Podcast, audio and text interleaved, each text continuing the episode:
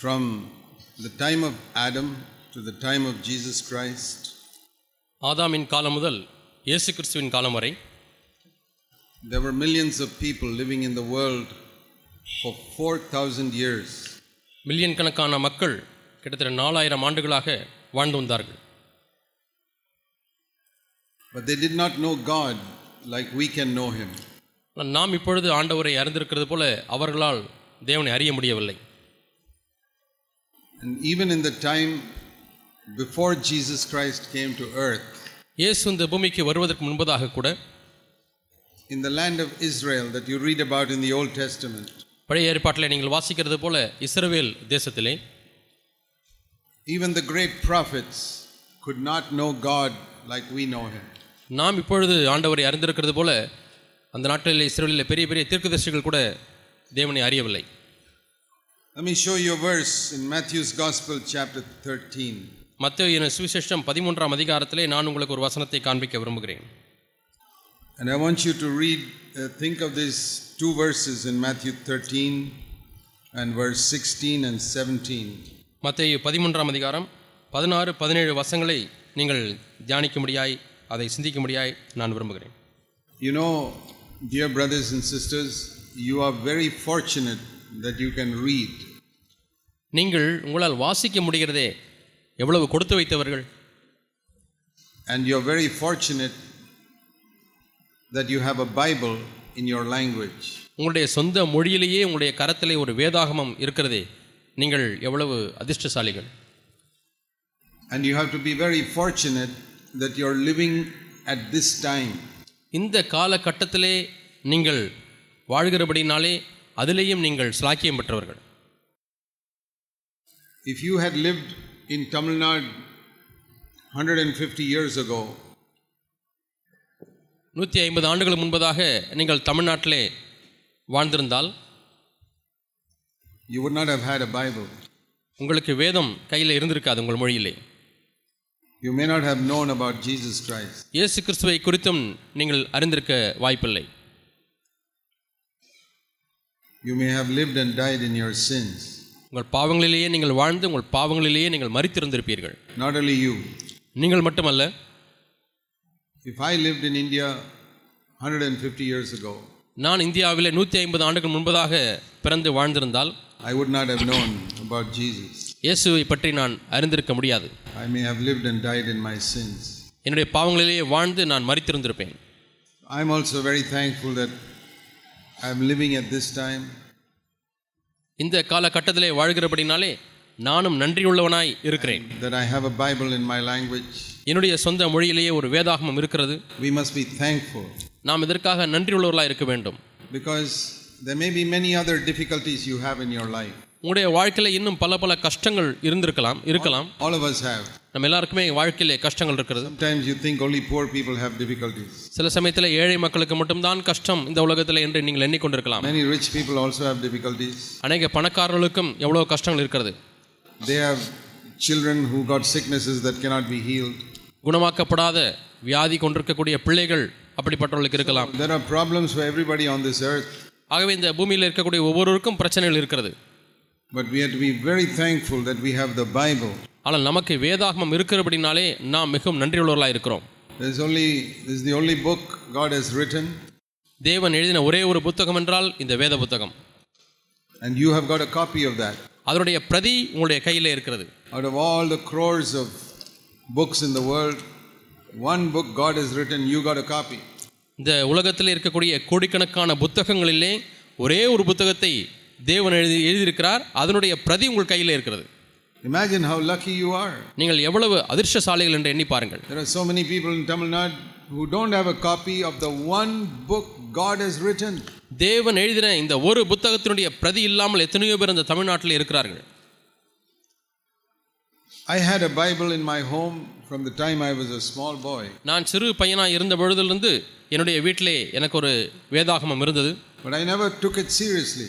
ஆனால் ஒரு காலம் அதை நான் கருத்தாய் எடுத்துக்கொள்ளவில்லை I was about 20 years old before I started taking this book seriously. இந்த புத்தகத்தை கருத்தாய் சீரியஸாய் எடுத்துக்கொள்ளும் பொழுது எனக்கு வயது இருபது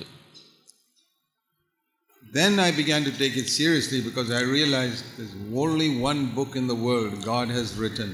இந்த முழு உலகத்திலேயும் தேவன் ஒரே ஒரு புத்தகத்தை எழுதியிருக்கிறார் என்று அறிந்தவுடனே நான் மிகவும் சீரிய முறையிலே இந்த வேதத்தை கையாள ஆரம்பித்தேன் I began to read the whole thing from one cover to the other cover. ஒரு அட்டையிலிருந்து மறு அட்டை வரை முழுமையாக நான் இதை வாசிக்க ஆரம்பித்தேன் And again and again and again and again. மீண்டும் மீண்டுமாய் மீண்டும் மீண்டுமாய் இதை நான் வாசிக்கிறேன் So I want to ask you a question. நான் உங்களை பார்த்து ஒரு கேள்வி கேட்கப் போகிறேன் There are many, there's a lot of work you have to do. You have to go to the fields and different places. நீங்கள் வயல்வெளி Work. வயல்வெளிக்கு வே- போக வேண்டியிருக்கிறது வேலைக்கு போக வேண்டியிருக்கிறது At home, you have a lot of work looking after the house, cooking the food, looking after children. வேலையை முடித்து வீட்டுக்கு வந்தால் வீட்டிலே சமையல் செய்ய வேண்டிய வேலை இருக்கிறது பிள்ளைகளை பராமரிக்க வேண்டிய வேலை இருக்கிறது But all of us have still have at least one hour a day that we can spare. ஆனால் நாம் எல்லாருக்குமே ஒரு மணி நேரமாவது குறைந்தபட்சம் நான் மற்ற வேலையெல்லாம் ஒதுக்கி ந- நம்- நமக்கு நேரம் இருக்கும் Maybe after the children have gone to sleep, ஒருவேளை பிள்ளைகள் படுக்கைக்கு போன பிறகு in 24 hours, I'm sure we can get one hour. இருபத்தி நான்கு மணி நேரங்களிலே கண்டிப்பாக ஒரு மணி நேரமாவது நமக்கு கிடைக்கும் என்று நான் எண்ணுகிறேன் I want to encourage you to read the Bible. இந்த வேதாகமத்தை நீங்கள் படிக்கும்படியாக உங்களை உற்சாகப்படுத்துகிறேன் The only book God has written, which you have a copy.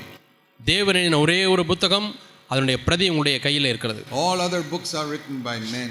மற்ற எல்லா புத்தகங்களும் மனிதர்களாலே எழுதப்பட்டது This book changed my life, it'll change your life. இந்த புத்தகமானது என்னுடைய வாழ்க்கையை மாற்றிவிட்டது உங்களுடைய வாழ்க்கையை மாற்றும் So let's read Matthew 13, verse 16 and 17. மத்தேயு பதின ப- பதிமூன்றாம் அதிகாரம் பதினாறு பதினேழு வசங்களை வாசிப்போம் Blessed are your eyes because they see, and your ears because they hear.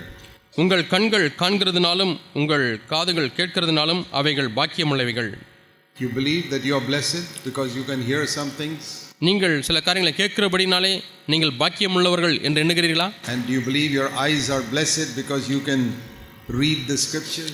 இந்த வேத வசனங்களை உங்கள் கண்கள் வாசிக்க முடிகிறதே ஆகவே நீங்கள் பாக்கியமுள்ளவர்கள் என்று நீங்கள் எண்ணுகிறீர்களா And then he tells us in the olden days, many prophets and many righteous men desired to see these things but did not see it.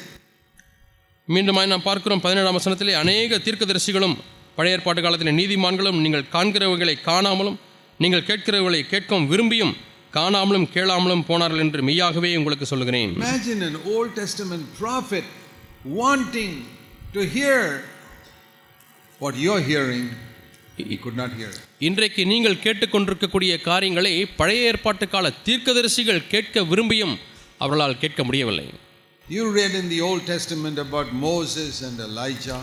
மோசே எலியா இவர்களை பழைய ஏற்பாட்டு காலத்தில் நீங்கள் கேட்டிருக்கிறீர்கள் How many of you believe that you are more blessed than Moses and Elijah? உங்களில் எத்தனை பேர் மோசே எலியாவை காட்டிலும் பாக்கியமுள்ளவர்கள் என்று நம்புகிறீர்கள் உண்மையாலுமே We must teach our little children that they are more blessed than all these Old Testament prophets.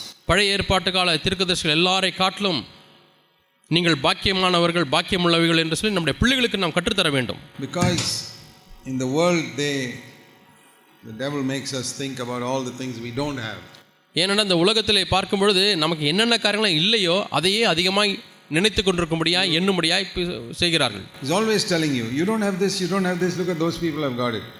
ஏ, அவனை பார்ப்பா அவனுக்கு என்ன இருக்குது இவனை பார் அவனுக்கெல்லாம் என்ன இருக்குது அவனுக்கு பல காரியங்கள் இருக்குது உனக்கு என்கிட்ட உன்கிட்ட என்ன இருக்குது உன்கிட்ட ஒன்றுமே இல்லை என்று சொல்லி இப்படித்தான் உலகத்திலே சொல்வார்கள் In the beginning, he may just say, see, you don't have a bicycle, those fellows have got a bicycle. ஆரம்பத்திலே அவர்களுக்கெல்லாம் சைக்கிள் இருக்கிறது உனக்கு சைக்கிள் இல்லையே என்று சொல்வார்கள் One day you get a cycle.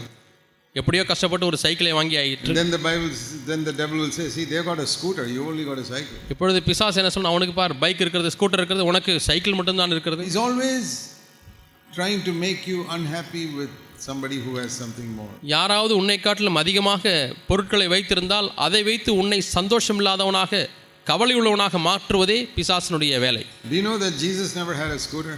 இயேசுவுக்கு ஸ்கூட்டர் இல்லை என்று உங்களுக்கு தெரியுமா He never even had a cycle. இயேசுவுக்கு சைக்கிள் கூட இல்லை தெரியுமா How did he go from one place to another? அப்படியானால் ஒரு இடத்திலிருந்து இன்னொரு இடத்திற்கு எப்படி அவர் போனார் போக்குவரத்து எப்படி He didn't have a horse or a bullock cart. அவருக்கு மாட்டு வண்டியோ அல்லது குதிரையோ சவாரி செய்வதற்கு இல்லை You know how he went? அவர் எப்படி போனார் He walked. அவர் ந- நடை நடைதான் Not one or two kilometers. ஒன்று ரெண்டு கிலோமீட்டருக்கு மட்டுமல்ல Sometimes 100 kilometers. சில சமயத்திலே அவர் நடந்த தூரம் நூறு கிலோமீட்டர்கள் He had to walk. அவர் நூறு கிலோமீட்டர் நடக்க வேண்டியிருந்தது Imagine if you had to walk from here just to Tiruvarur. நீங்கள் இங்கிருந்து திருவாரூருக்கு நடந்து செல்ல போக வேண்டும் என்று எண்ணிக்கொள்ளுங்கள் That is a very small distance. மிகவும் குறுகிய தூரம்தான் Jesus walked much bigger distances than that. இதே காட்டிலும் எவ்வளவோ பெரிய தூரங்களை எல்லாம் இயேசு நடந்தே கடந்து சென்றார் Many of you came here by bus. ஒருவேளை நீங்கள் பஸ்ஸில் இங்கே வந்திருந்தால் If you were living 2000 years ago in Israel, you'd have to walk. இரண்டாயிரம் ஆண்டுகளுக்கு முன்பாக நீங்கள் இஸ்ரேவேலிலே வாழ்ந்தவர்களாக இருந்தால் நீங்கள் நடந்து தான் போயிருக்க வேண்டும் Jesus walked. இயேசு நடந்தார்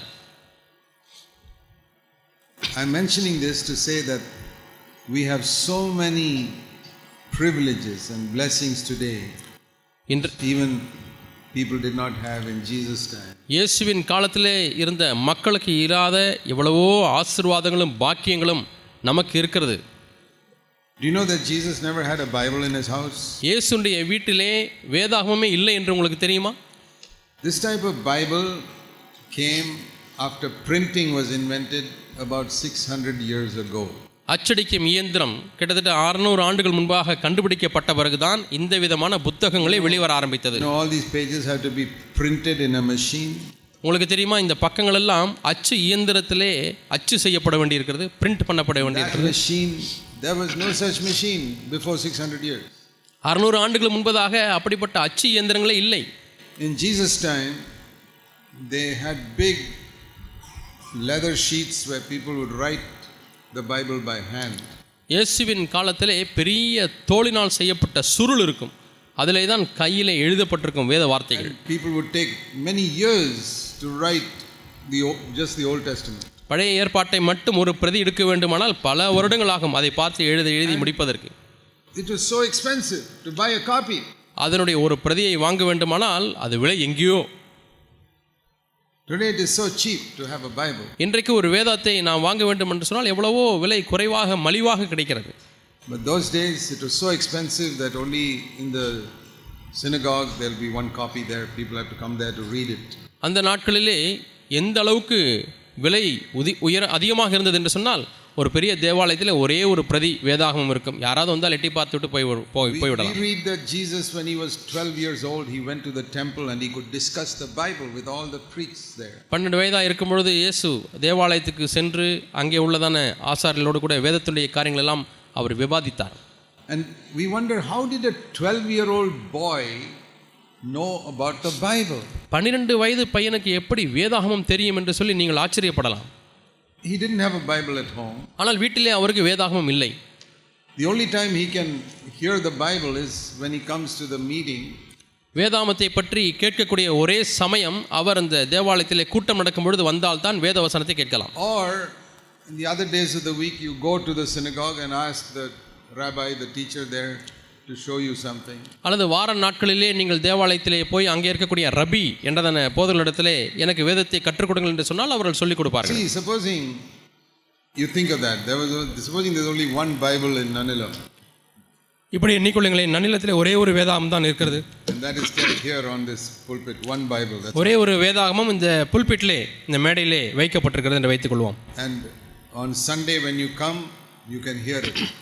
ஞாயிற்றுக்கிழமை ஒரே நாள் வந்தால் இந்த வேத வசனத்திலிருந்து ஒரு சில வார்த்தைகளை நீங்கள் கேட்கலாம் And other days, if you want, you can come here and ask whoever is here to show you some page and read it. மற்ற நாட்களிலே உங்கள் விரும்பினால் இங்கே வந்து இங்கே இருக்கிறவர்களிடத்திலே கேட்டு ஒரு சில வசனங்களை நீங்கள் வாசித்து விட்டு செல்லலாம் Now, if you were a little five year old boy like that, நீங்கள் அப்படிப்பட்ட சூழ்நிலையிலே ஒரு ஐந்து வயது பையனாக இருந்தால் where you can only hear it on Sunday ஞாயிற்றுக்கிழமை மட்டும்தான் வார்த்தையை கேட்க முடியும் or during the week come to the synagogue and ask somebody to show you the different pages in the Bible. அல்லது வார நாட்களிலே நீங்கள் தேவாலயத்திற்கு வந்து அங்குள்ள மக்களிடத்திலே வித்தியா- ப- வேதத்தின் பல பக்கங்களை பிரட்டி அதனுடைய வா- வார்த்தையை வாசிக்க வேண்டும் Can you imagine how difficult it would be to know the Bible in seven years? அப்படியானால் ஏழு ஆண்டுகளிலே வேதத்தை அறிந்து கொள்வது என்பது எவ்வளவு கடினமாக இருக்கும் How wholehearted Jesus was.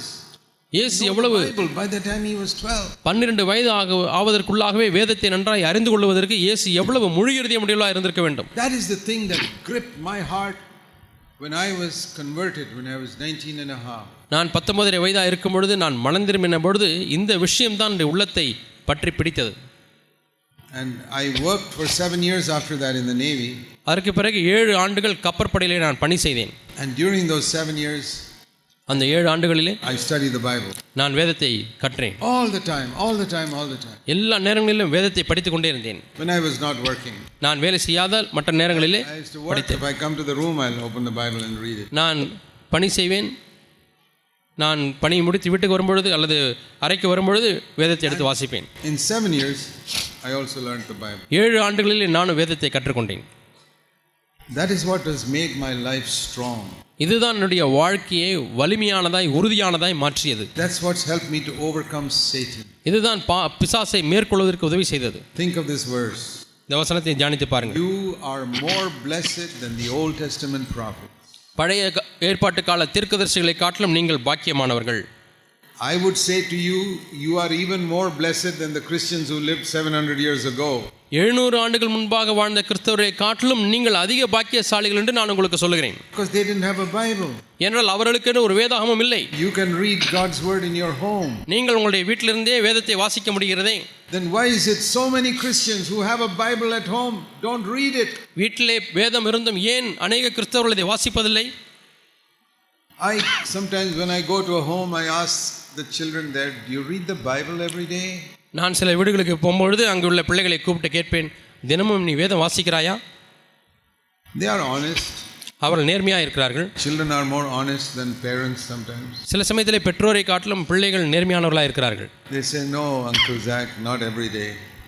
இல்லை அங்கிள் ஜாக் நான் தினமும் வாசிப்பதில்லை I say, One thing I appreciate about you, you're honest. நீ நேர்மையாக இருக்கிற அப்படின்னாலே உன்னை நான் பாராட்டுகிறேன் என்று சொல்கிறேன் That's a good thing. அது நல்லதுதான் But you must now start reading the Bible every day. ஆனால் இப்பொழுது நீ ஒவ்வொரு நாளும் வேதத்தை வாசிக்க ஆரம்பிக்க வேண்டும் Even if you read only four or five verses, நாலு ஐந்து வசனங்களை நீ வாசித்தாலும் கூட even if you spend only five minutes, ஐந்து நிமிஷத்தை செலவு செய்து வாசித்தாலும் கூட do you have five minutes every day? ஒவ்வொரு நாளும் ஐந்து நிமிஷம் உங்களுக்கு கிடைக்குமா Are Uh, some of you here so busy, you அல்லது- don't, don't even have five minutes? அந்த ஐந்து நிமிடம் கூட கிடைக்காத அளவுக்கு யாராவது நீங்கள் வேலையில் அதிகமாக திளைத்திருக்கிறீர்களா They say, I forgot. நான் மறந்துட்டேன் என்று So சொல்லுகிறார் then I ask them, நான் அப்பொழுது கேட்கிறேன் Do you forget to eat your lunch? மதிய சாப்பாட்டை மறந்துட்டியாப்பா சாப்பிடாம Morning, you may forget sometimes, you have to rush for work. சில சமயத்தில் காலையில் வேலைக்கு டைம் ஆச்சுன்னு சொல்லி சாப்பிட மறந்துட்டு வேலைக்கு அல்லது பள்ளிக்கு போய்விடலாம் Do you forget to eat your lunch? ஆனால் மதிய சாப்பாட்டை சாப்பிட மறந்து விட்டீர்களா Does anybody say, Oh, I forgot to eat my lunch today? யாராவது ஐயோ இன்னைக்கு மதியானம் சாப்பாடே மறந்துட்டேனே என்று சொல்லுகிறவர்கள் இருக்கிறீர்களா Never happened. அது ஒரு காலம் நடப்பதில்லை Because our stomach says, Eat. வயிறு அந்த நேரம் பார்த்து கத்தும் சாப்பாடு சாப்பாடு என்று And you don't have to be educated for that. இதற்கு யாரும் மதியம் சாப்பாடு சொ- சாப்பிட வேண்டும் என்று சொல்லி சொல்லிக் கொடுக்க தேவையில்லை You know how many times a baby cries for milk in one day? ஒரு நாளிலே எத்தனை முறை குழந்தை பாலுக்காக அழுகிறது என்று உங்களுக்கு தெரியுமா We had babies 40 years ago in our house, I've forgotten now. எங்களுடைய வீட்டிலே நாற்பது ஆண்டுகள் முன்பதாக தான் குழந்தைகள் இருந்தார்கள் ஆகவே இப்பொழுதுதான் மறந்து விட்- மறந்து போய்விட்டது But many times a day, ஆனால் ஒரு நாளே பல நேரங்கள் பாலுக்காக குழந்தை அழும் crying. கத்தும் But you tell the child, two years, two hours ago only you drank. என்னப்பா ரெண்டு மணி நேரத்துக்கு முன்னாடி தானே குழந்தையை பால் குடித்தே இப்போ அதுக்குள்ளே மீண்டும் போய் அழுகிறாயே Child cannot speak, but it's saying, no, I'm still hungry. இல்லை இல்லை இன்னும் எனக்கு பஸ் பசிக்குது என்று அழும் That is how we must desire the Word of God. இப்படித்தான் நாம் வேத வசனத்தின் மேல் ஒரு ஆவல் கொண்டிருக்க வேண்டும் See, 1 Peter ஒன்று பேதுரு and chapter 2. இரண்டாம் அதிகாரம் See, when we are born again, it is like a spiritually a child coming into the world. நாம் மனம் திரும்பும் பொழுது ரட்சிக்கப்படும் பொழுது ஆவிக்குரிய ரீதியிலே இந்த உலகத்தில் ஒரு குழந்தை பிறந்ததற்கு ஒப்பாக இருக்கிறது I want to ask you, நான் உங்களை பார்த்து what is கேட்கிறேன் the difference between you and all the other Christians around you in other churches? உங்களுக்கும் உங்களை சுற்றியுள்ள மற்ற சபையில் உள்ள கிறிஸ்தவர்களுக்கும் என்ன வித்தியாசம் We don't say we are better than any church. எந்த ஒரு சபையை காட்டிலும் நாம் தான் மேன்மையான சபை என்று சொல்வதில்லை God is the one to judge that.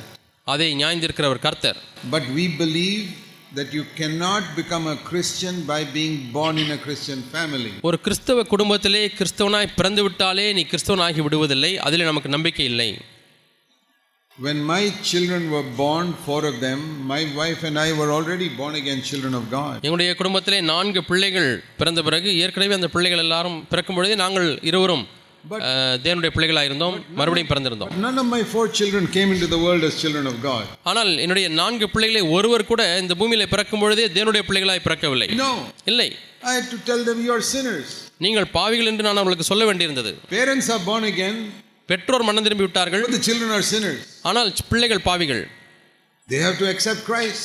அவர்கள் கிறிஸ்துவை ஏற்றுக்கொள்ள வேண்டியிருந்தது Just like I accepted Christ when I was 19, நான் பத்தொன்பது வயதாக இருந்த பொழுது எப்படி நான் இ- கிறிஸ்துவை ஏற்றுக்கொண்டேனோ they also slowly, as they grew up, a time came when they had to accept Christ. அவர்களும் வளர வளர காலம் ஒன்று வந்தது அந்த நேரத்தில் ஆண்டவராக இயேசு கிறிஸ்துவை ஏற்றுக்கொண்டார்கள் When you accepted Jesus into your heart, that's the time you were really became a child. உங்களுடைய உள்ளத்தில் எப்பொழுது இயேசு கிறிஸ்துவை ஏற்றுக்கொண்டீர்களோ அப்பொழுது தான் நீங்கள் தேவனுடைய பிள்ளையாய் மாறுகிறீர்கள் That is the difference between you and other Christians.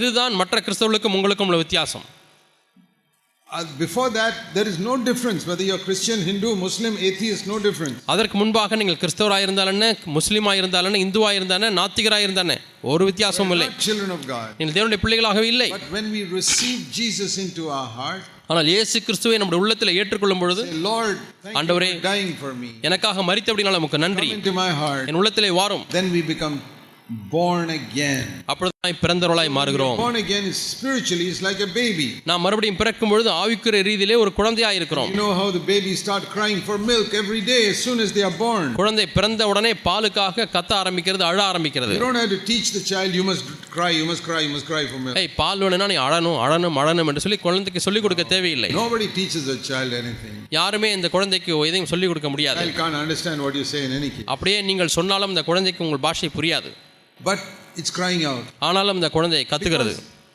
But if it is a sick child, ஒருவேளை வியாதிப்பட்ட குழந்தையாக இருந்தால் some children are born itself, they are so sick and weak, maybe they are born before the time.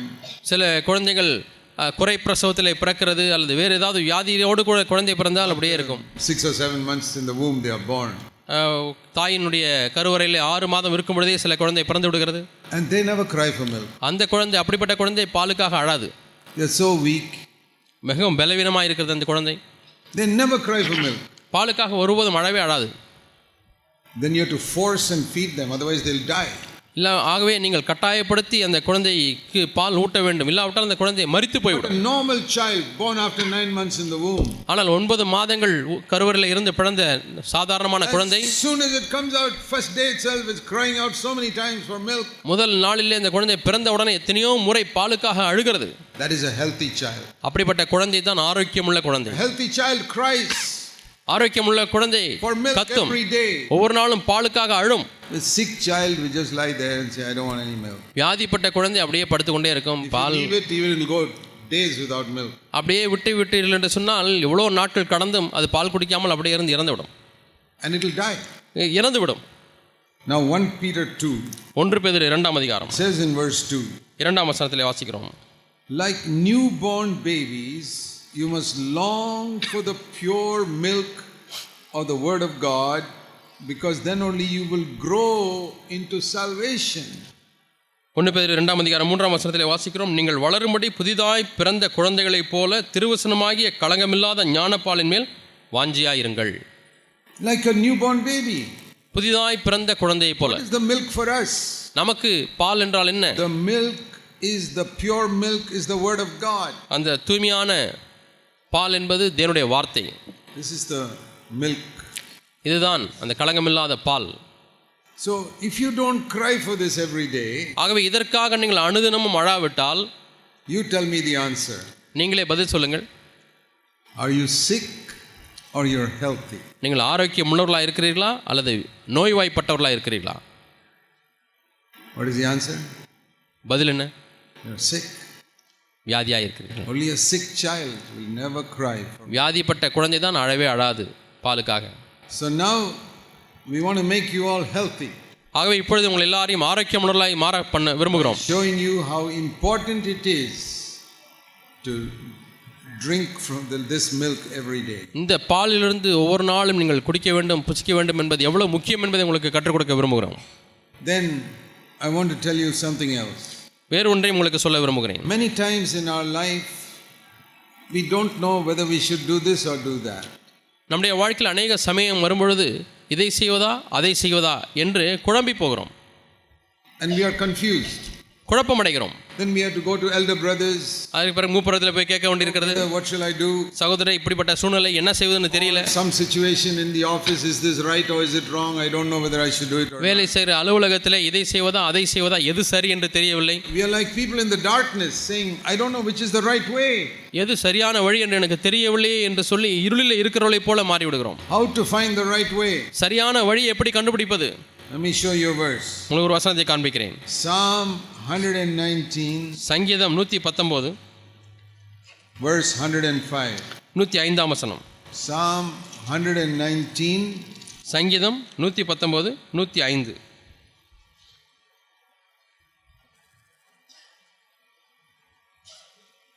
here it says, Thy word is a lamp to my feet and a light to my path. உம்முடைய வசனம் என் கால்களுக்கு தீபமும் என் பாதைக்கு வெளிச்சமுமாய் இருக்கிறது என்று இந்த வசனத்திலே வாசிக்கிறோம்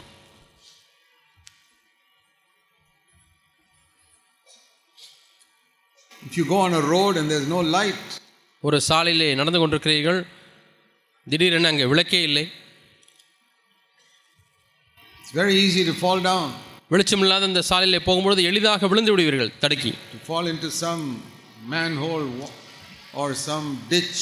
அங்கே இருக்கக்கூடிய ஒரு குழியோ அல்லது சாக்கடையிலையோ விழுந்து விடுவதற்கு வாய்ப்பு இருக்கிறது இருட்டான நேரத்திலே How good it is where there's a light on the road. ஆனால் அந்த சாலையிலே ரோட்டிலே ஒரு விளக்கு எரியுமானால் எவ்வளவு நல்லது You know, ah, this is the street, the name is there, I can read it, I can turn here. வெளிச்சம் இருக்கும் பொழுது ஓஹோ இந்த ஊர் பேர் இங்கே போடப்பட்டிருக்கிறது சாலையின் பேர் இங்கே போடப்பட்டிருக்கிறது நான் இந்த வழியிலே திரும்ப வேண்டும் என்று சொல்கிறோம் So it says, The light, thy God's word is like a light for my road. ஆகவே என்னுடைய ரோட்டுக்கு போவதற்கு தேவனுடைய வார்த்தையானது ஒரு வெளிச்சமாக இருக்கிறது And also it says, First, it is like a lamp, like a torchlight for my feet. என் கால்களுக்கு தீபமாக இருக்கிறது என்றும் சொல்கிறது என் பாதைக்கு வெளிச்சம் At night, there can be snakes and all types of things on the road.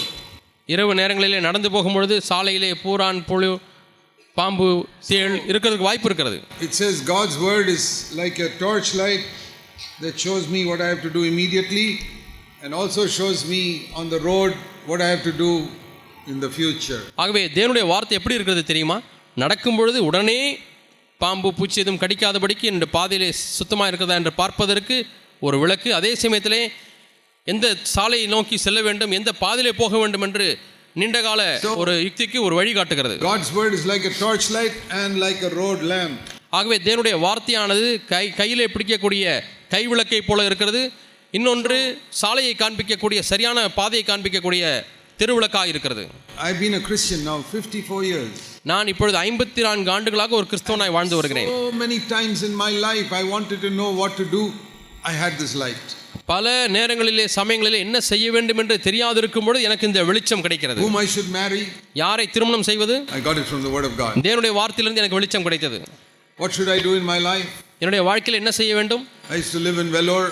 வேலூரிலே நான் வாழ்ந்து கொண்டிருந்தேன் God showed me I must go to Bangalore. நான் பெங்களூருக்கு போக வேண்டும் என்று தேவன் காண்பித்தார் There's no word called Bangalore in the Bible. பைபிளை தேடி பார்த்தால் பெங்களூர் என்ற வார்த்தை இருக்காது But when you read the Bible, God speaks to you in your heart. வேதத்தை வாசிக்கும் பொழுது Choose some decisions. வேதத்தை வாசிக்கும் பொழுது தேவன் உள்ளத்திலே எப்படி சில தீர்மானங்களை எடுப்பது என்று பேசுகிறார் I did not know in 1972 why God is telling me to go to Bangalore. ஏன் பெங்களூருக்கு போக சொல்கிறார் என்று சொல்லி ஆயிரத்தி தொள்ளாயிரத்தி எழுபத்தி ரெண்டாம் ஆண்டிலே எனக்கு தெரியாமல் இருந்தது I did not know anybody there. அங்கே யாரையுமே எனக்கு தெரியாது Not one person who is today in CFC, I did not know any of them. அந்த எழுபத்தி ரெண்டாம் ஆண்டிலே பெங்களூரில் யாரையுமே எனக்கு தெரியாது அங்குள்ள மாணவர் யாரும் தெரியாது எனக்கு After I went there, நான் அங்கே சென்ற பிறகு then also I did not know what is God's plan for my life. அப்பொழுதும் என்னுடைய வாழ்க்கைக்கென்று தேவனுடைய திட்டம் என்ன என்பதை அறியாதிருந்தேன் Three years after I went, அது அங்கே போனதற்கு பிறகு மூன்று வருஷம் கழித்து God started little church in my house. என்னுடைய வீட்டிலே தேவன் ஒரு சிறு சபை ஆரம்பித்தார் That is how CFC started. இப்படி தான் சிஎஃப்சி ஆரம்பித்தது But three years earlier, if I had not heard God and moved to Bangalore, there would have been no CFC there. ஆனால் மூன்று வருடங்கள் முன்பதாகவே தேவன் எனக்கு பேசும்பொழுது நான் செவி கொடுக்காமல் இருந்திருந்தது என்றால் இன்றைக்கு சிஎஃப்சி சபை உருவாகி இருக்காது Do you know that God can guide you? தேவன் உங்களை வழிநடத்த முடியும் என்று உங்களுக்கு தெரியுமா Supposing in the time of my marriage, I just looked at some pretty face and married her. நான் என்னுடைய திருமண காலம் வந்த பொழுது ஏதோ பார்த்து அழகுள்ள ஒரு பெண் என்று சொல்லி யாரையாவது திருமணம் செய்திருந்தால் Without finding out is the person spiritual.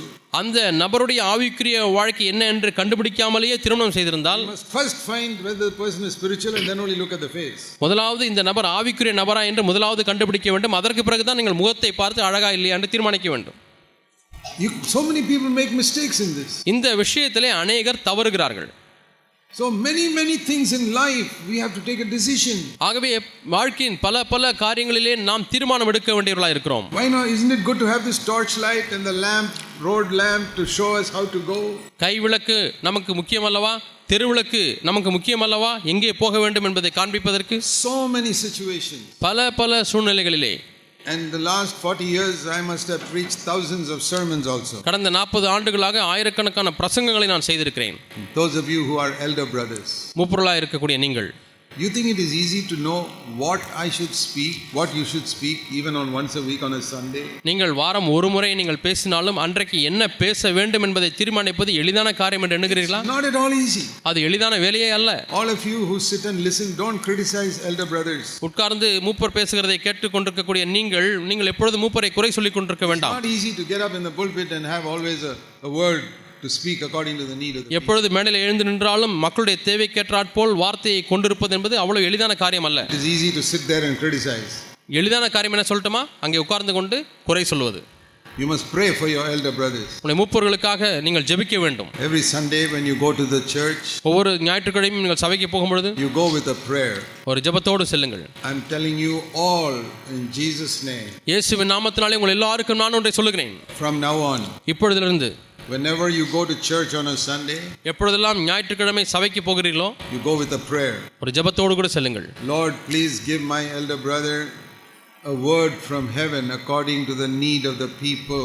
ஆண்டவரே மக்களுடைய தேவைக்கேற்றாற் போல ஆண்டவரே பரத்திலிருந்து என்னுடைய மூப்பருக்கு ஒரு வார்த்தையை தாரும் என்று ஜெபியுங்கள் Maybe you have never done that till today. ஒருவேளை இன்று வரை அப்படி ஜெபிக்காமல் இருந்திருக்கலாம் Then you will only criticize. அப்படியானால் நீங்கள் குறை சொல்லி கொண்டு தான் இருப்பீர்கள் So before you criticize, you ask yourself, Did I pray for him today? ஆக மூப்பரை விமர்சிப்பதற்கு முன்பதாக அவருக்காக ஜெபித்தேனா என்ற ஒரு கேள்வியை கேட்டு பாருங்கள் It's not easy.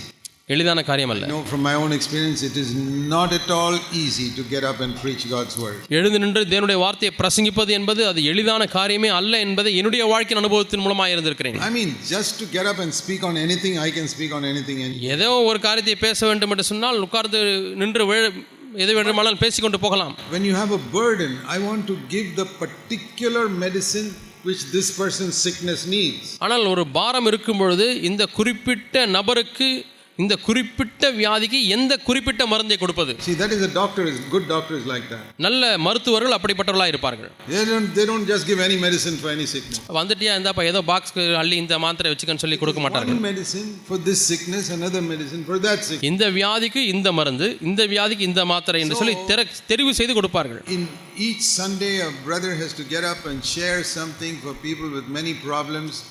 You really need the wisdom of God. ஆகவே ஒவ்வொரு ஞாயிற்றுக்கிழமையும் பல மக்கள் வருகிறார்கள் பலவிதமான பிரச்சனை அவருடைய தேவை சந்திக்கப்படும்படியாய் பேசக்கூடிய வார்த்தை என்று சொன்னால் கண்டிப்பாக தேவனுடைய ஞானம் தேவைப்படுகிறது To really ask God to give us light on His Word. ஆகவே தேவனுடைய வார்த்தையின் மேல் ஒரு வெளிச்சத்தை அவர் உண்மையாக கேட்க வேண்டும் So, in many things, God's Word is not only like milk to make us strong as children, ஆகவே பிள்ளைகளாக இருக்கக்கூடியவர்களை ஆரோக்கியமுள்ளவர்களாய் மாற்றுவதற்கு தேவனுடைய வார்த்தையானது பாலை போல மட்டுமல்ல you know, many things in your life, God's Word can guide you உங்களுடைய வாழ்க்கையிலே பல காரியங்களிலே தேவனுடைய வார்த்தையானது உங்களை வழிநடத்தும் and it can save you from so many problems பல பிரச்சனைகளிலிருந்து உங்களை இது காப்பாற்றும் if you let God's Word guide you. தேவனுடைய வார்த்தையை மட்டும் உங்களை வழிநடத்தும்படி to அனுமதித்தார் show you where to go and where not to go, எங்கே எல்லாம் நீ போக வேண்டும் எங்கே போகக்கூடாது என்பதை தேவனுடைய வார்த்தை உங்களுக்கு காண்பிக்கும் save you from many sin.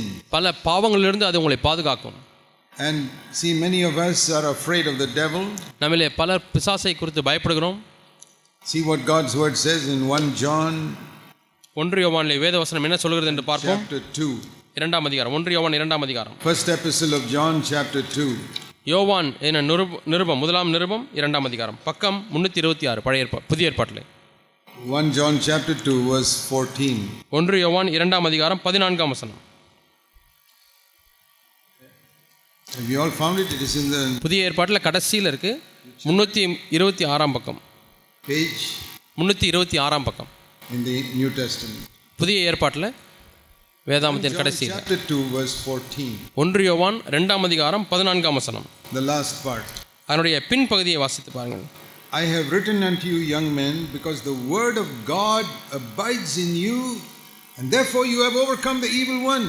நீங்கள் பலவான்களாக இருக்கிறதுனாலும் தேவ வசனம் உள்ள நிலைத்திருக்கிறதுனாலும் நீங்கள் பொல்லாங்கனை ஜெயித்ததினாலும் உங்களுக்கு எழுதியிருக்கிறேன் This is the reason why you are defeated. இதனால தான் நீங்கள் தோற்கடிக்கப்படுகிறீர்கள் You are not allowing the word of God to live in you. தேவனுடைய வார்த்தையானது உங்களுக்குள்ளே வாழும்படியாக நீங்கள் அனுமதிப்பதில்லை Then you will be defeated.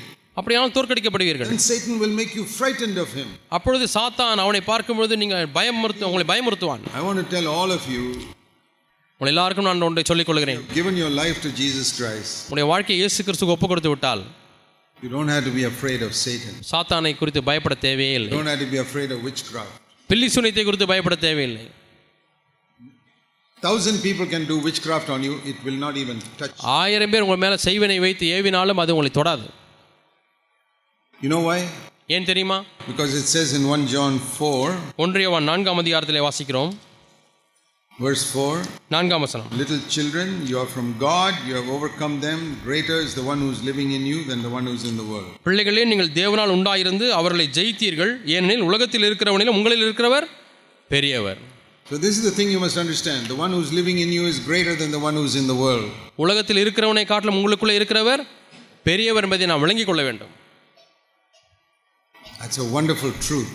இது அற்புதமான ஒரு சத்தியம் Satan has got a lot of power சாத்தானுக்கு நிறைய சக்திகள் உண்டு and he can overcome us. அவன் நம்மை ஜெயிக்க முடியும் But if Jesus is living inside me, ஆனால் இயேசு எனக்குள்ளாக வாழ்ந்து கொண்டிருந்தால் then I'm not afraid of Satan. அப்படியானால் நான் சாத்தானை என்னை ஏதாவது செய்து விடுவான் என்று சொல்லி நான் பயப்பட தேவையில்லை It's like, you know, there are some dogs that are very fierce.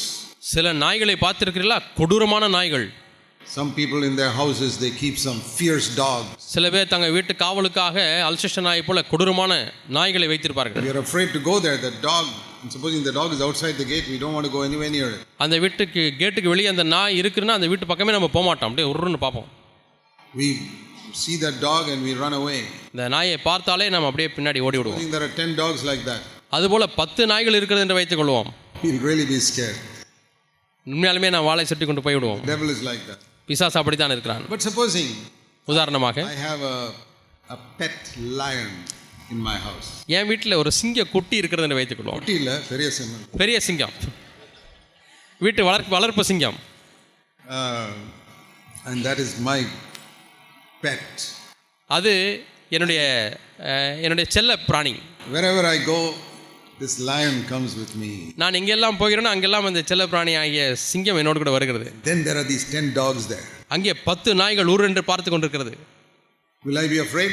இப்போ நான் பயப்படுவேனா Tell me. சொல்லுங்கள் I will just tell the lion, just give one roar.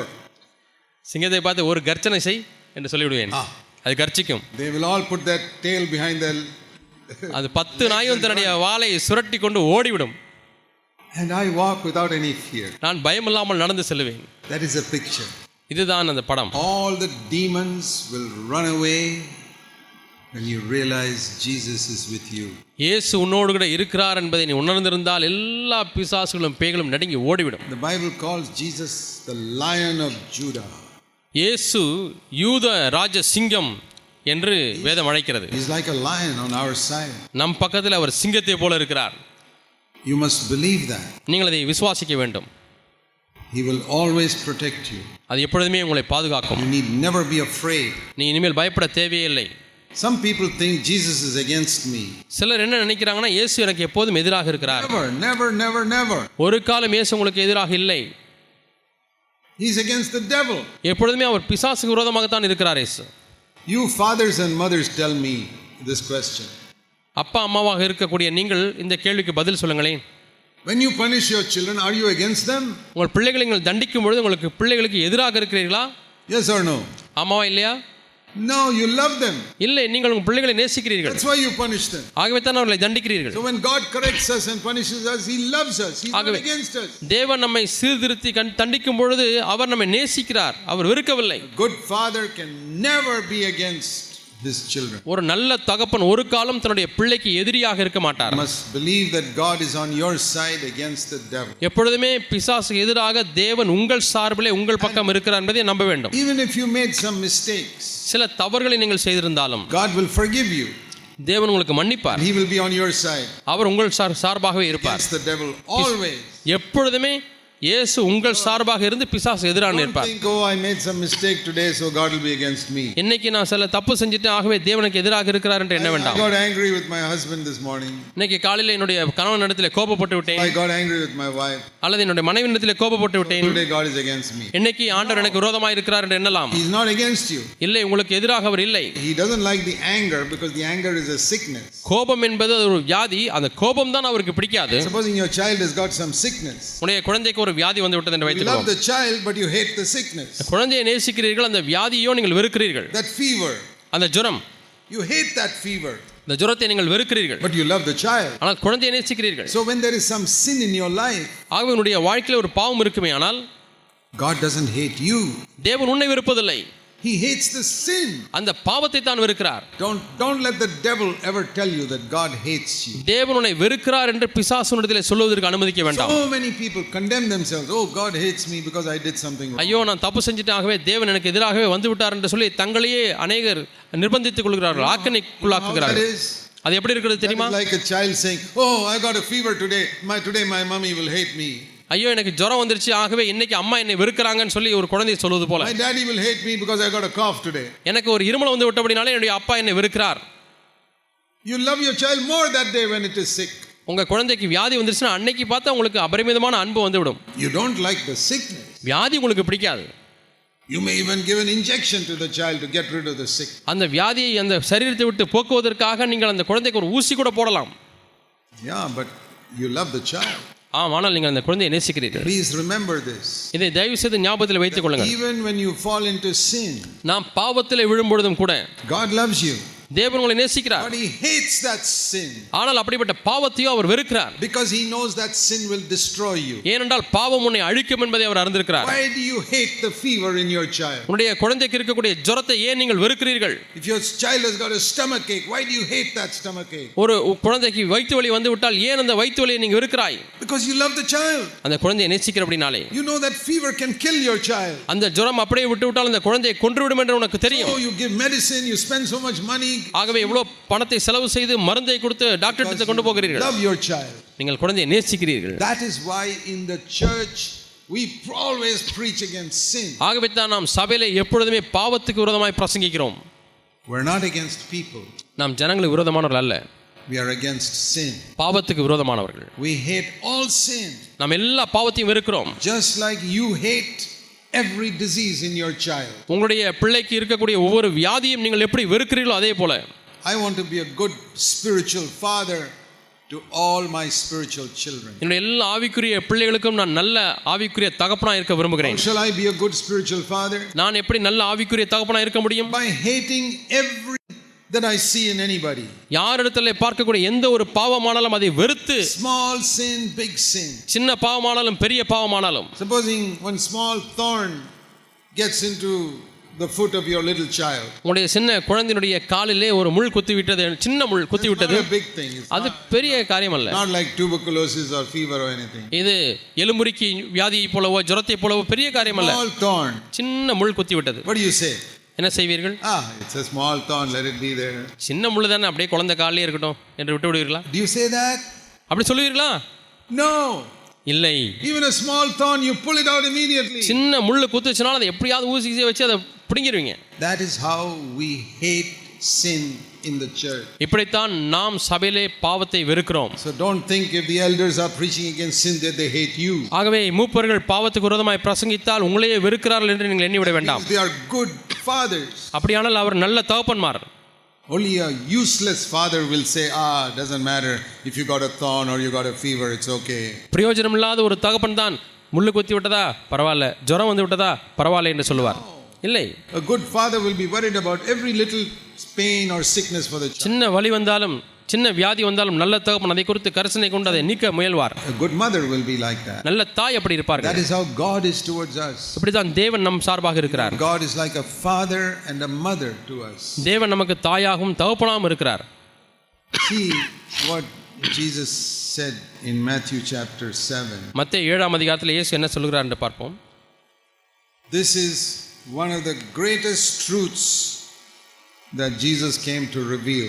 இயேசு வெளிப்படுத்த வந்த மிகப்பெரிய சத்தியங்களிலே இது ஒன்று What is it that we can experience which the Old Testament prophets could not experience? பழைய ஏற்பாட்டை தீர்க்கதரிசிகள் அனுபவியாத காரியத்தை நாம் என்ன அனுபவிக்கிறோம் It says in Matthew 7 and verse 12. மத்திய ஏழாம் அதிகாரம் Matthew 7, verse 11. மத்திய ஏழாம் அதிகாரம் பதினோராம் வசனம் Have you all got it? Matthew chapter 7. மத்திய எடுத்துட்டீங்களா பைபிளில் Matthew chapter 7, verse 11. மத்திய ஏழாம் அதிகாரம் பத்தாம் வசனம் If you, 11, no, if you being evil, பதினோராம் வசனம் if you being evil know how to give good gifts to your children, how much more will your Father in heaven give good what is to ஆகையால் பொல்லாதொருளாகிய நீங்கள் உங்கள் பிள்ளைகளுக்கு நல்ல ஈவுகளை கொடுக்க அறிந்திருக்கும் போது பரலோகத்தில் இருக்கிற உங்கள் பிதா தம்மிடத்தில் வேண்டிக் கொள்வர்களுக்கு நன்மையானவைகளை கொடுப்பது அதிக நிச்சயம் அல்லவா So, what does God give to his children? ஆகவே தேவன் தம்முடைய பிள்ளைகளுக்கு என்ன கொடுக்கிறார் According to this verse, இந்த வசனத்தின்படி good gifts. நன்மையான ஈவுகள் See, God never gives evil gifts. தேவன் ஒரு காலம் தீமையான வரங்களை கொடுப்பதில்லை Never, never, never. ஒரு காலம் ஒரு காலம் தீமையானவைகளை கொடுப்பதே இல்லை You may give sometimes some bad gifts to your children. நீங்கள் சில சமயத்திலே கெட்ட ஈவுகளை பிள்ளைகளுக்கு கொடுத்து விடலாம் If you allow your children to watch some of these cinemas on television, டிவியில் ஓடக்கூடிய சினிமாவை பார்ப்பதற்கு உங்கள் பிள்ளைகளுக்கு நீங்கள் அனுமதி கொடுப்பீர்களானால் what are you giving your children? பிள்ளைகளுக்கு நீங்கள் என்ன கொடுக்குறீங்க An evil gift ஒரு தீமையான ஈவை கொடுக்கிறீர்கள் that is going to go into their mind அது அவங்களுடைய மனதுக்குள்ளாக சென்று and it is going to spoil the children of you, minds of the children. அந்த பிள்ளைகளுடைய மனதை அது கெடுக்கிறது I'm not against television. டிவிக்கு நான் விரோதமாக தொலைக்காட்சிக்கு நான் விரோதமானவன் அல்ல What you see there, ஆனால் அந்த டிவியில் என்ன பார்க்கிறீர்கள் there are a lot of things that can come through that that can spoil your mind. உங்களுடைய மனதை கெடுக்கக்கூடிய பல காரியங்கள் அந்த டிவியிலே வந்து கொண்டே இருக்கும் So if you have a television in your home, please make sure that you control what your children are watching. உங்கள் வீட்டில் டிவி இருக்குன்னா பிள்ளைங்க எதை பார்க்கிறாள் என்பதை நீங்கள் கட்டுப்படுத்த வேண்டும் It's all right if they watch news or cricket or something like that. Cricket பரவ பார்த்தா பரவாயில்ல செய்தி பார்த்தா பரவாயில்ல But even that, don't let them watch it so much that they fail in their examination. தேர்விலே பரீட்சையிலே இப்போ ஃபெயில் ஆகக்கூடிய அளவுக்கு அவங்க நியூஸ் பார்த்துட்டு இருக்கக்கூடாது There was one, கிரிக்கெட் பார்த்துட்டு கொண்டிருக்கக்கூடாது டிவியில் there was one brother in our church in Bangalore. பெங்களூர்லே ஒரு சகோதர சபையில் இருக்கிறார் He bought a television. For அவர் முதலாவது ஒரு டிவியை வாங்கினார் I said, okay, I'm not against it.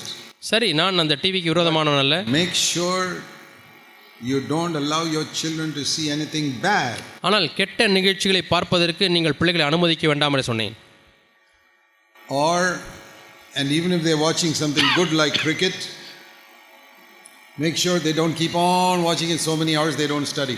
Cricket match டிவியில் பார்த்து கொண்டிருந்தால் கூட படிக்காத அளவுக்கு அவங்க டிவி பார்த்து மேட்ச் பார்த்து கொண்டே இருக்கக்கூடாது அதுலேயும் நீங்கள் கவனம் உள்ளவர்களாக இருக்க வேண்டும் After you get television, TV வாங்கின பிறகு You must keep on checking your children's marks in the school. பள்ளியில் ப பிள்ளைகள் எவ்வளோ மார்க் வாங்குறாங்க என்பதை நீங்கள் பரிசோதித்து பா- கண்காணித்து கொண்டே இருக்க வேண்டும் என்று சொன்னேன் If you see the marks are going down from what it was before, ஆரம்பத்தில் வாங்கின மார்க்கை விட அப்படியே குறைந்து கொண்டே இருந்ததென்றால் then you know the reason. உங்களுக்கு காரணம் தெரியும் So, and he did not listen to me, அவர் அப்பொழுது சொன்ன பொழுது எனக்கு கே செவி கொடுக்கவில்லை and his child failed in the school. அவங்களுடைய பிள்ளை பள்ளியிலே ஃபெயில் ஆகிவிட்டது So, it may some things may look good, but finally they harm you. ஆகவே ஆரம்பத்தில் நல்லவைகள் போல சில காரியங்கள் இருக்கும் கடைசியில் அது தீமையை விளைவிக்கும் God the Father never gives us anything evil. ஆகவே தீமையான ஒரு காரியத்தையும் பிதாவாகிய தேவன் நமக்கு தருவதில்லை You evil people may sometimes foolishly give evil things to you. பொல்லாதவர்களாகிய நீங்கள் புத்தி இல்லாமல் சில புத்- அது நன் தீமையான காரியங்கள் உங்கள் பிள்ளைக்கு கொடுத்து விடலாம் God, even if you ask him for something, he'll say no. ஆகவே சில காரியங்களை நீங்கள் கேட்டாலும் கூட தேவன் இல்லை என்று சொல்லிவிடுவார் Supposing your three year old child comes to you, மூன்று வயது பிள்ளை உங்களிடத்தில் வருகிறது says, Daddy, Mommy, please give me 500 rupees. அப்பா அம்மா எனக்கு ஐநூறுரூபா நோட்டு தாங்கன்னு கேட்குது Is 500 rupees a good thing or not? ஐநூறு ரூபாய் நன் நல்லதா கெட்டதா A very good thing. நல்ல நல்ல ரூபா நோட்டு தான் Why don't you give it to your three year old child? அது நல்ல ஐநூறு ரூபாய் நோட்டை ஏன் பிள்ளைக்கு கொடுக்கக்கூடாது மூணு வயசு பிள்ளைக்கு கொடுக்கக்கூடாது He'll tear it up அது குழந்தை பிள்ளை அப்படியே கிழிச்சு போட்டுரும் or he'll put some colored ink on that. அல்லது இங்கு பெனா வச்சு கிறுக்கிடும் அல்லது ஸ்கெட்ச் பண்ண வச்சு கலர் அடிக்கும் So, what do you say? அந்த குழந்தைக்கு தெரியாது ஆகவே என்ன சொல்லுகிறீர்கள் No. அது ஐநூறுரூவாய் நோட்டை கேட்டால் இல்லை என்று சொல்லிவிடுவேன் Cries and cries. அந்த குழந்தை அழுகிறது அழுகிறது You can cry as much as you like. No. நீ எவ்வளவு வேண்டுமானாலும் அழு நான் தரமாட்டேன் Sometimes we wonder why doesn't God give us something we ask? ஏன் நாம் கேட்கிற காரியத்தை தேவன் நமக்கு தருவதில்லை என்று சொல்லி சில சமயத்தில் ஆச்சரியப்படுகிறோம் Then you remember what I told you just now. இப்பொழுது நான் சொன்ன உதாரணத்தை நீங்கள் நினைவு கொள்ளலாம் Why don't you allow that one year old child to play with that knife? ஏன் நல்ல பளபள என்று இருக்கக்கூடிய கத்தியை ஒரு வயசு பிள்ளைக்கு கொடுத்து விளையாடுப்பா என்று சொல்ல கு- கொடுக்கக்கூடாது Isn't a knife a very useful thing in a kitchen? சமையல் அறையிலே கத்தி இல்லாமல் எவ்வளோ கஷ்டம் அது பிரயோஜனமான ஒன்று தானே You cannot even make a meal without a knife. ஒரு கத்தி இல்லாவிட்டால் ஒழுங்காக சமைக்க முடியாது Why don't you give it to your one year old child? ஏன் அப்படியாலும் ஒரு வயசு பிள்ளைக்கு அந்த கத்தியை கொடுக்கக்கூடாது Two year old child? அல்லது ரெண்டு வயசு பிள்ளைக்கு ஏன் Why do கொடுக்கக்கூடாது you take it away? ஏன் கத்தியை பிள்ளை எடுத்த உடனே நீங்கள் பிடுங்கி விடுகிறீர்கள் Cries and cries and cries. You don't give it. அந்த குழந்தை அழுது கொண்டே இருக்கிறது ஆனாலும் நீங்கள் கொடுப்பதில்லை That is how God does not answer your prayer for something.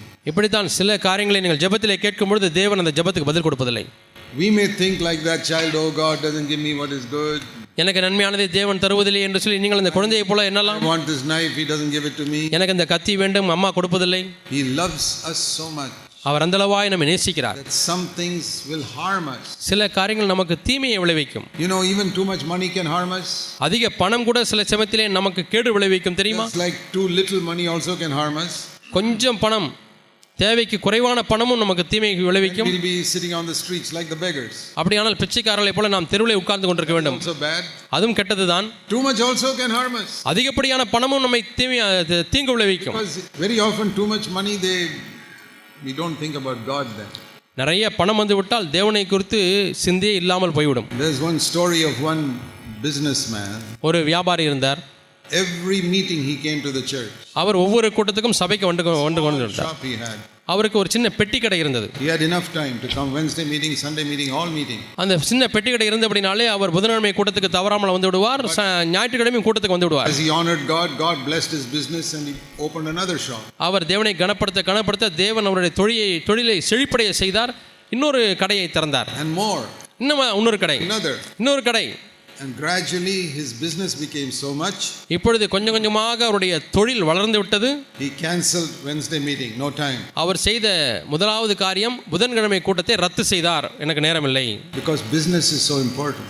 தொழில் முக்கியம் After some time, Sunday meeting also cancelled. அது கொஞ்ச நாட்கள் கழித்து ஞாயிற்றுக்கிழமையும் ரத்தாகிவிட்டது I have to go here, I have to go there. நான் அங்கே போய் இந்த வேலையை கவனிக்க வேண்டியிருக்கிறது இன்னைக்கு இங்கே போக வேண்டியிருக்கிறது For six months, he never came to the meeting. ஆறு மாதமாக கூட்டங்களுக்கு வருவதே இல்லை வர முடியவில்லை Elder brother went to see him மூப்பர் அவரை பார்க்க வீட்டுக்கு போனார் every month.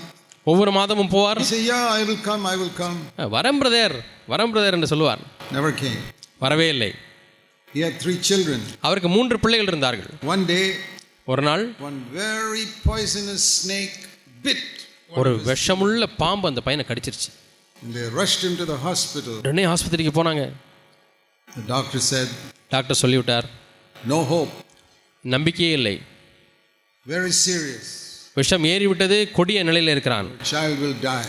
இன்னும் கொஞ்ச நேரத்தில் உங்களுடைய குழந்தை மறித்து விடும் Then, what to do? No medicine. என்ன செய்வது இனிமேல் வேறு மருந்தே இல்லை கொடுப்பதற்கு Then he called the elder brother. உன்னை மூப்புறத்தில் கூப்பிடுகிறார் Come, pray for me. Brother brother தயவு செய்து வாங்க வந்து என்னுடைய குழந்தைக்காக ஜெபம் பண்ணுங்க So the elder brother came மூப்பர் வந்தார் and he prayed.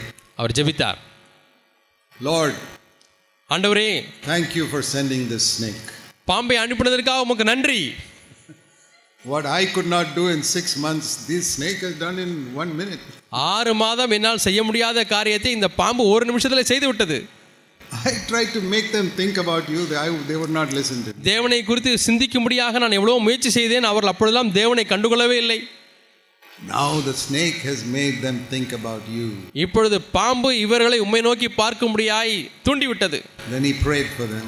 அது பிறகு அவர்களுக்காக ஜெபித்தார் I want to ask you நான் உங்களை கேட்கிறேன் do you think a lot of money is a good thing? நிறைய பணம் இப்பொழுது சொல்லுங்கள் நன்மையான காரியமா Do you think a lot of money and improved business helped this man? அந்த மனிதனுக்கு வந்து சேர்ந்த பணமும் அவனுடைய செழிப்படைந்த தொழிலும் இந்த மனிதனுக்கு நன்மை செய்ததா You know what helped him? அவனுக்கு எது உதவி செய்தது One snake bite. ஒரே ஒரு பாம்பு கடி Is a snake bite a good gift?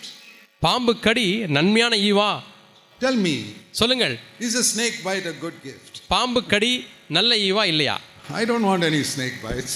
எனக்கு எந்த பாம்பு கடியும் வேண்டாம் I don't want any snake bites to bite my children. என்னுடைய பிள்ளைகளையும் எந்த பாம்பும் கடிக்க நான் விரும்பவில்லை No- Nobody will say a snake bite is a very good thing. யாருமே பாம்பு கடி நன்மையானது என்று சொல்ல மாட்டார்கள் But for this man who was running after money, ஆனால் பணத்தின் பின்னாய் ஓடிக்கொண்டிருந்த இந்த மனிதனுக்கு snake bite was the best thing that happened in his life. அவனுடைய வாழ்க்கையில் நடந்த சிறந்த காரியம் ஒரு பாம்பு கடி Because it made him think about God. ஏனென்றால் அது தேவனை குறித்து சிந்திக்க முடியாது இவனை தூண்டியது In the Old Testament, also, you read among the Israelites in the wilderness, they began to think about God when the snakes bit them. பழைய ஏற்பாட்டிலே வனாந்தரத்திலே பாம்புகள் கடித்தபொழுதுதான் இஸ்ரவேல் ஜனங்கள் தேவனை நோக்கி கூப்பிட்டார்கள் But God was merciful, He healed them. ஆனாலும் தேவன் இரக்கமுள்ளவராயிருந்து அந்த பாம்பு கடித்தவர்களை சுகப்படுத்தினார் Sometimes, sometimes God allows some painful thing to happen, to, which is a good gift.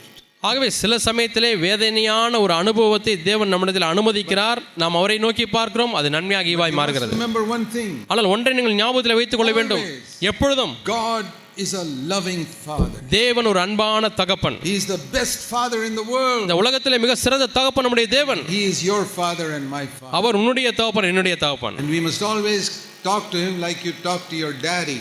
உங்களுடைய அப்பாவிடத்திலே பேசுவது போல நீங்கள் அவரிடத்தில் பேசலாம் What is the most intimate word that you use to speak to your Father? உங்களுடைய அப்பாவிடத்திலே நீங்கள் நெருக்கமாய் பேசுவதற்கு என்ன வார்த்தைகளை பயன்படுத்துகிறீர்கள் In English, it is daddy.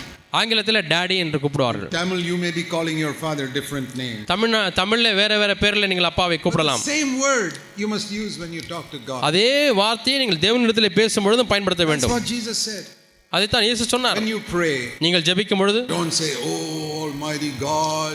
ஓ சர்வ வல்லமுள்ள தேவனே என்று சொல்லி ஜெபிக்க வேண்டாம் Say that, there's nothing wrong in that. அதில் சொல்வது தவறு இல்லை சொல்லலாம் But ஆனால் you must call him Father. அப்பா என்று நீங்கள் Daddy. கூப்பிடலாம் டேடி என்று கூப்பிடலாம் Then you come close to him. அப்படியானால் நீங்கள் தேவனோடு கூட நெருங்கி வருகிறீர்கள் Then you know that you can ask him for anything.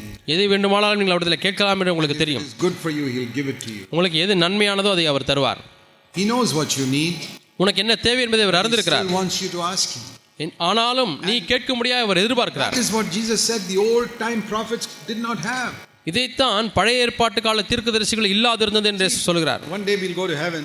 ஒரு நாள் நீங்கள் பரலோகத்துக்கு போகும்பொழுது We'll meet Isaiah, நீங்கள் அங்கே ஏசாயாவை பார்ப்பீர்கள் Jeremiah, எரேமியாவை பார்ப்பீர்கள் John the Baptist. யோவான் ஸ்நானனை பார்ப்பீர்கள் Wouldn't that be wonderful? அது அற்புதமாக இருக்கும் அல்லவா இவர்களை நாம் பார்ப்பது But you ask them, அவளை பார்த்து கேட்கிறீர்கள் when you were living on earth, could you call God daddy? நீங்கள் இந்த பூமியிலே வாழ்ந்த பொழுது தேவனை அப்பான்னு கூப்பிட முடிந்ததா என்று கேட்டு பாருங்க Oh, never. ஐயோ இப்படிலாம் நான் கூப்பிட்டதே இல்லை Isaiah, what did you call God?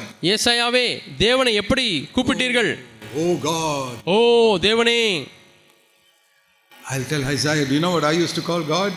நான் தேவனை எப்படி அழைத்தேன் தெரியுமா I called him daddy. நான் தேவனை அப்பா என்று அழைத்தேன் What a privilege we have, which Isaiah didn't have. ஏசாயாவுக்கு இல்லாத ஒரு பெரிய ஸ்லாக்கியம் பாக்கியம் நமக்கு எப்படி இருக்கிறது பாருங்கள் You're going to meet Habakkuk in heaven, பரலோகத்திலே ஆபகுக்கை போய் பார்க்க போகிறோம் and he's going to ask you, அவர் உங்களை பார்த்து கேட்பார் Did you read the book I wrote? நான் எழுதின புத்தகத்தை நீ வாசித்தாயா What will you say? என்ன செய் சொல்ல போகிறீங்க Did you write a book? நீங்கள் புக்கு எழுதிருக்கீங்களா பைபிளில் Habakkuk? ஆபகுக்கா yeah, I wrote only two pages. ஆமாம் நான் ரெண்டே ரெண்டு பக்கம் எழுதியிருக்கேன் பைபிளில் and you still didn't read it. ஆனாலும் அதை வாசிக்கலையா You're going to meet Zephaniah. செப்பனியாவை அங்கே போய் பார்க்க போகிறீங்க He'll ask you, I wrote three, four pages, did you read it? நான் மூன்று நான்கு பக்கங்கள் தான் இந்த புத்தகத்தில் எழுதியிருக்கேன் வாசித்தாயா என்று கேட்பார் You're going to meet all these authors when you go to heaven. நீங்கள் பரலோகத்துக்கு போகும்பொழுது இந்த வேத புத்தகத்திலே பல பகுதியில் எழுதின அந்த ஆக்கியவர்களை எல்லாம் பார்க்க போகிறீர்கள் Please read those pages before you go நீங்கள் போவதற்கு முன்பதாக அந்த பக்கங்களை எல்லாம் வாசித்து விட்டு போங்கள் so that you can tell them, I, அப்பொழுது நான் வாசித்தேன் என்று சொல்ல முடியும் I'm serious. நான் சொல்லுகிறதை கருத்தாய் சொல்லுகிறேன் We must learn to read the whole Bible. முழு புத்தகத்தையும் நாம் வாசிக்க கற்றுக்கொள்ள வேண்டும் In your spare time, spend a few minutes every day to read the Bible. உங்களுக்கு கிடைக்கக்கூடிய நேரத்தை பயன்படுத்தி ஒரு சில நிமிடங்களை செலவு செய்து வேதத்தை வாசியுங்கள் When the Word of God is in you, you can overcome Satan. தேவனுடைய வார்த்தை உங்களில் நிலைத்திருக்கும் பொழுது நீங்கள் பிசாசை மேற்கொள்ள முடியும் You can talk to God as your Father. தேவனை உங்களை தகப்படை போல எண்ணி அவரிடத்துல பேச முடியும் What a wonderful privilege. என்ன அருமையான ஒரு ஸ்லாக்கியம் We are so blessed. நாம் ஆசீர்வதிக்கப்பட்டவர்கள் Don't spend your time complaining, I don't have this, I don't have that, I don't have the other. எனக்கு இது இல்லை எனக்கு அது இல்லை இது இல்லை என்று சொல்லி புகார் சொல்லி கொண்டே இருக்க வேண்டாம் Whenever the devil tells you that, எப்பொழுதெல்லாம் பிசாசு இதை உங்களுக்கு you don't சொல்கிறானோ have this, you don't have that. உனக்கு இது இல்லை உனக்கு அது இல்லை You got this sickness, you got that sickness. உனக்கு எந்த வியாதி வந்து விட்டது அந்த வியாதி வந்து விட்டது Tell the devil, பிசாசை பார்த்து சொல்லுங்கள் but I've got a daddy in heaven. எனக்கு பரலோகத்திலே ஒரு தகப்பன் உண்டு That is the best thing I have. எனக்கு இருக்கக்கூடிய மேன்மையான காரியம் அதுதான் What does, he, what does it matter if I don't have some of these other things? இவைகள் எல்லாம் இல்லாவிட்டால் எனக்கு என்ன அது ஒரு பொருட்டல்ல You know, if you believe that, you'll be a very happy person. இதை நீங்கள் விசுவாசித்தால் நீங்கள் சந்தோஷமுள்ள ஒரு நபராக இருப்பீர்கள் Even when you have pain and sickness and anything. உங்களுக்கு வியாதி வந்தாலும் வேத வேதனை வந்தாலும் எது வந்தாலும் சரி I have, as I get older, I also have some pains and weaknesses in my body. எனக்கு வயது ஆக ஆக என்னுடைய சரீரத்திலேயும் பல பலவீனங்கள் வே- வேதனைகள் வருகிறது But I'm never unhappy. ஆனால் ஒரு காலம் நான் சந்தோஷம் இல்லாதவனாய் துக்கம் உள்ளவனாய் இருந்ததில்லை Times I ask God, take it away, but God doesn't take it away. சில சமயத்தில் ஆண்டவரே இந்த வழி எடுத்து போடும் என்று கேட்கிறேன் தேவன் எடுப்பதில்லை But I say, okay, Father, praise the Lord. I, ஆண்டவரே நான் சரி உமக்கு நன்றி ஆண்டவரே you know what's good for me. எனக்கு நன்மையானது என்ன என்று உங்களுக்கு தெரியும் Never complain. நான் ஒரு காலம் புகார் சொல்ல Never மாட்டேன் murmur about anything. எதை குறித்து முறுமுறுக்கவே மாட்டேன் I know that I, my daddy in heaven knows what's good for me. எனக்கு நன்மையானது எது என்பதை என்னுடைய பரத்தில் இருக்கக்கூடிய தகப்பன் அறிந்திருக்கிறார் Believe that, you'll always be happy. ஆகவே இதை நீங்கள் விசுவாசித்தால் எப்பொழுதுமே நீங்கள் சந்தோஷமுள்ளா If you're a இருப்பீர்கள் happy Christian, you'll be a blessing to other people. நாம் சந்தோஷமுள்ள கிறிஸ்துவா இருந்தால் மற்றவர்களுக்கு ஆசீர்வாதமாக இருப்போம் So remember, there's only one book in the whole world written by God. ஆகவே இந்த முழு உலகத்திலையும் தேவன் எழுதின புத்தகம் ஒரே ஒன்றுதான் இருக்கிறது Please read a little bit every day. ஒவ்வொரு நாளும் இதிலே கொஞ்சம் கொஞ்சம் நீங்கள் வாசியுங்கள் You must make a rule in your life. உங்களுடைய வாழ்க்கையில ஒரு பிரமாணமாய் வைத்துக் கொள்ளுங்கள் No Bible, no food today. இன்னைக்கு வேதம் வாசிக்காட்டி இன்னைக்கு சாப்பிட மாட்டேன் Ah, what a wonderful thing that'll be. அது எவ்வளவு அற்புதமாக If இருக்கும் I don't read the Bible today, I won't eat my food today. இன்னைக்கு நான் வேதம் வாசிக்காவிட்டால் இன்றைக்கு சாப்பிடவும் மாட்டேன் God bless you all. தேவன் உங்களை எல்லாரையும் ஆசீர்வதிப்பார் நாம் ஜெபிப்போம் Heavenly Father, பரலோக பிதாவே I pray that every one of us here will learn to love your word, ஆகவே இங்கே இருக்கக்கூடிய ஒவ்வொரு ஆண்டவரையும் உடைய வார்த்தையை நேசிக்க முடியாது நான் ஜெபிக்கிறேன் that we can be strong, ஆண்டவரே நாங்கள் வலிமையுள்ளவர்களாய் மாற பலனுள்ளவர்களாய் மாற முடியும் be fearless against Satan. சாத்தானுக்கு விரோதமாய் ஆண்டவரே பயம் இல்லாமல் இருக்க எங்களுக்கு உதவி Pray செய்யும் in Jesus' name. இயேசு நாமத்தில் ஜெபிக்கிறோம் பிதாவே ஆமீன்